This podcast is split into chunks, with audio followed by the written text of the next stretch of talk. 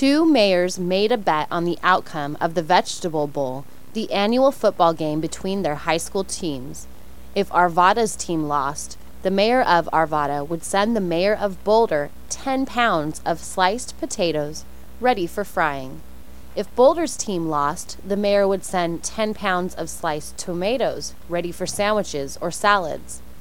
Unfortunately, before the game started, the mayor of Boulder overheard the Arvada mayor tell someone, They grow the worst tomatoes. If they lose and send us their tomatoes, I'm going to give them all to my pig. The mayor of Boulder was upset to hear this because he thought Boulder's tomatoes were the best in the state, so he gave the matter some thought. The following week, the big game was played.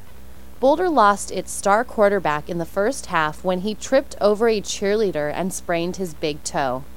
The quarterback glumly watched the rest of the game from the bench. His team ended up losing 38 to 12. The two mayors shook hands after the game, and the Arvada mayor said, I'm really looking forward to those tomatoes. As the Boulder team left the stadium, some unhappy fans threw ripe tomatoes at them. A week later, the mayor of Arvada received a package of beautifully sliced tomatoes. He took them straight to his pig, which gobbled them right up. That night, the mayor of Boulder asked his wife if Arvada's mayor had called. No, she said. Why?